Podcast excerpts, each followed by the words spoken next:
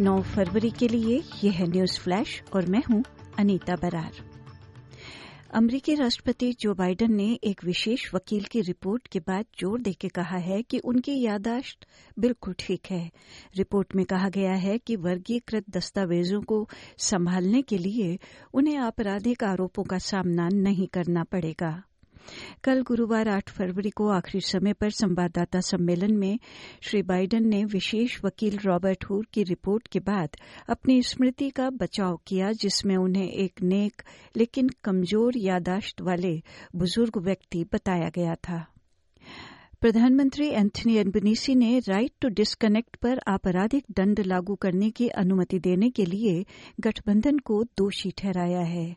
गठबंधन ने कानून में लेबर के बदलाव पर रोक लगा दी, जिससे अधिकार का उल्लंघन करने वाले नियोक्ताओं के लिए संभावित जेल समय के रूप में भारी जुर्माना हटा दिया जाएगा। विक्टोरिया पुलिस का कहना है कि बेलाराइट की उस लापता माँ की तलाश में कोई सफलता नहीं मिली है। आज ये तलाश का छठा दिन है। पुलिस ने कहा है कि मिसिंग पर्सनस स्क्वाड के विशेषज्ञ जासूस अब विस्तारित क्षेत्र में इक्यावन वर्षीय समैंथा मर्फी की खोज का नेतृत्व कर रहे हैं। वित्त मंत्री ने विपक्ष के दावों को खारिज कर दिया है कि सरकार नेगेटिव गियरिंग कानूनों को बदलने पर विचार कर रही है।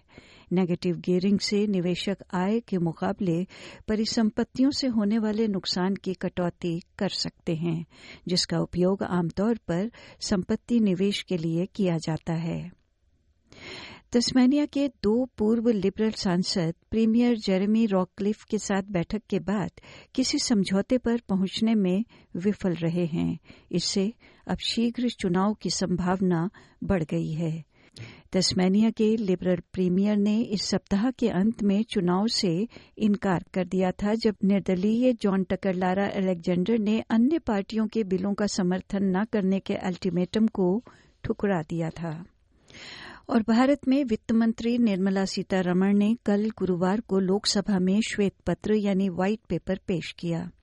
श्वेत पत्र पर आज लोकसभा में और राज्यसभा में शनिवार को चर्चा होनी है। श्वेत पत्र में कहा गया कि 2014 में भारत दुनिया की पाँच कमज़ोर अर्थव्यवस्थाओं में शामिल था, और अब शीर्ष पाँच अर्थव्यवस्थाओं में शामिल है। भारत की अर्थव्यवस्था हर साल ग्लोबल इकोनॉमी में तीसरा सर्वाधिक योगदान देती है। इसके अलावा श्वेत पत्र में कहा गया कि यूपी सरकार में रक्षा क्षेत्र में भ्रष्टाचार और घोटालों की वजह से रक्षा तैयारियों से समझौता हो गया। उधर कांग्रेस ने मोदी सरकार के 10 साल के कार्यकाल पर ब्लैक पेपर जारी किया और इसे 10 साल अन्यायकाल नाम दिया। कांग्रेस ने बीजेपी पर 10 साल में 411 विपक्षी विधायकों को अपनी तरफ़ मिलाने का आरोप लगाते हुए लोकतंत्र को खत्म करने का आरोप लगाया। अन्य समाचारों और समुदाय के समाचारों के लिए आप हमारे फेसबुक और हमारे web page S P S dot com dot A U forward slash Hindi से जुड़े रहें।